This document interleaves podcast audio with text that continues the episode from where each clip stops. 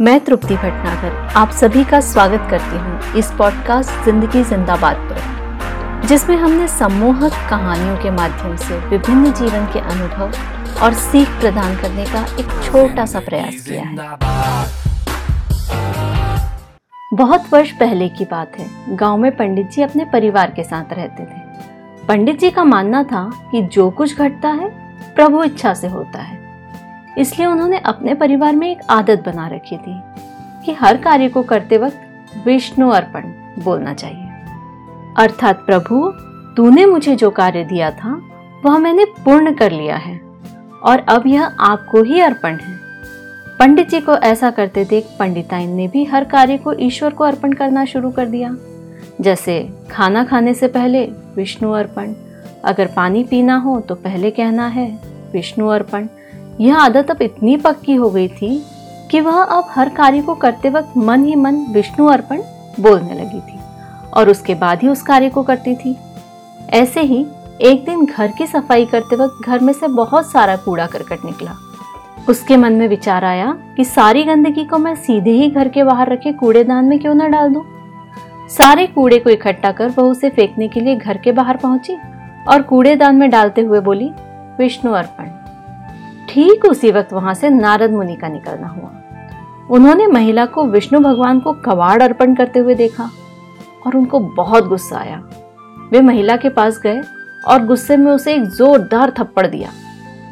थप्पड़ खाते ही महिला ने अपनी आदत अनुसार उसे भी विष्णु अर्पण बोलते हुए ईश्वर को अर्पण कर दिया। उसका मानना था कि जब कार्य उस ईश्वर का है तो जो उस कार्य के बदले उपहार स्वरूप मिला है वह भी उसी का है। अब तो नारद जी का गुस्सा सातवें आसमान पर था। उन्होंने उस महिला से कहा, बेवकूफ़ औरत तो कूड़ा करकट और अब थप्पड़ को भी विष्णु जी को अर्पण कर रही है। इतना बोलते ही उन्होंने उस महिला के दूसरे गार पर और ज़ोर से थप्पड़ मारा। थप्पड़ खाते ही महिला ने फिर से अपनी आदत अनुसार विष्णु अर्पण बोला और अपने घर के अंदर चली गई। नारद जी ने भी बेवकूफ़ औरत से बहस करने की जगह वहाँ से जाना ही बेहतर समझा। वे वहाँ से निकलकर सीधे विष्णुपुरी पहुँचे और वहाँ भगवान विष्णु से मिलने के लिए आज्ञा मांगी। भगवान विष्णु को जैसे ही पता चला, नारद मुनि उनसे मिलने के लिए आए हैं, उन्होंने उन्हें अपने पास बुलवा लिया। नारद मुनि ने भगवान विष्णु को देखते ही प्रणाम करा और उनके गाल पर कुछ निशान देखते हुए उनसे एक प्रश्न करा, भगवान, आपके गालों पर यह निशान कैसे?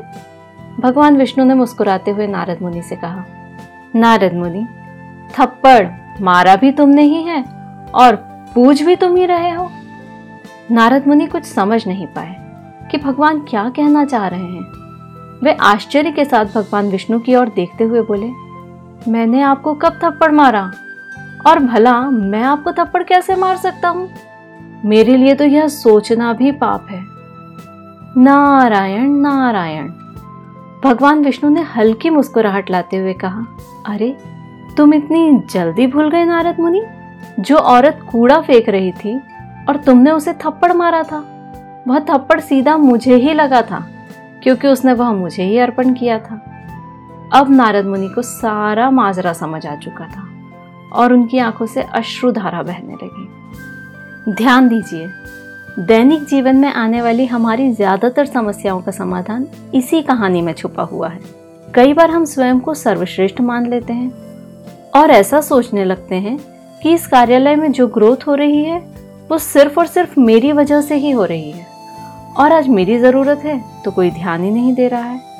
या फिर, देखो, मैंने इसकी कितनी मदद करी थी और आज ये इतना बड़ा हो गया है कि मुझे ज़रूरत है तो पहचान भी नहीं रहा है।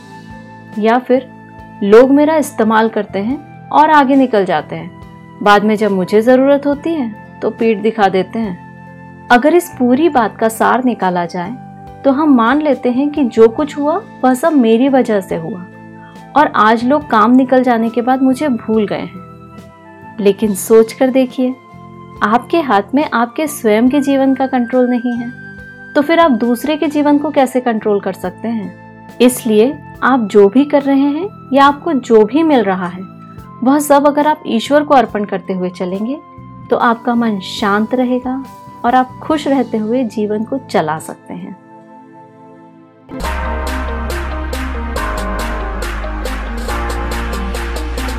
ज़िंदगी जिंदाबाद।